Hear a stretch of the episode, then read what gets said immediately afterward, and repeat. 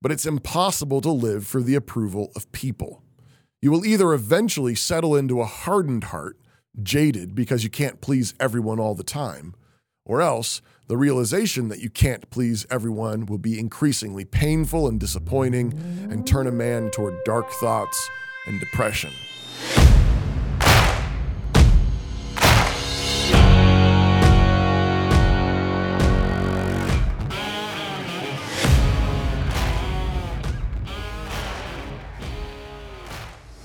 Live in a world with a great lack of good men. We have many nice men, but we do not have many good men. Nice men fear the opinions of people more than anything. Nice men worry about what other people think most of all. They are driven by the approval of other people. But good men fear the Lord more than anything. Good men are concerned most of all with what God thinks. They are driven by the approval of God. Nice men are ultimately arrogant men. Nice men think they can keep everyone around them happy by doing and saying the right things. But it's impossible to live for the approval of people.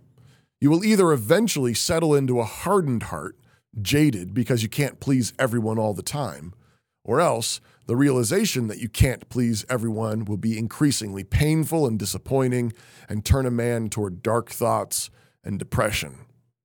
Nice men often serve idols in addition to the approval of people. These are created things that reassure, created things that give you some semblance of peace or pleasure, created things that soothe your mind and soul other than the living God. Nice men turn to pornography. Nice men turn to food or drink. Nice men turn to diets and workout regimens. If you can't keep everyone happy, at least you have fill in the blank.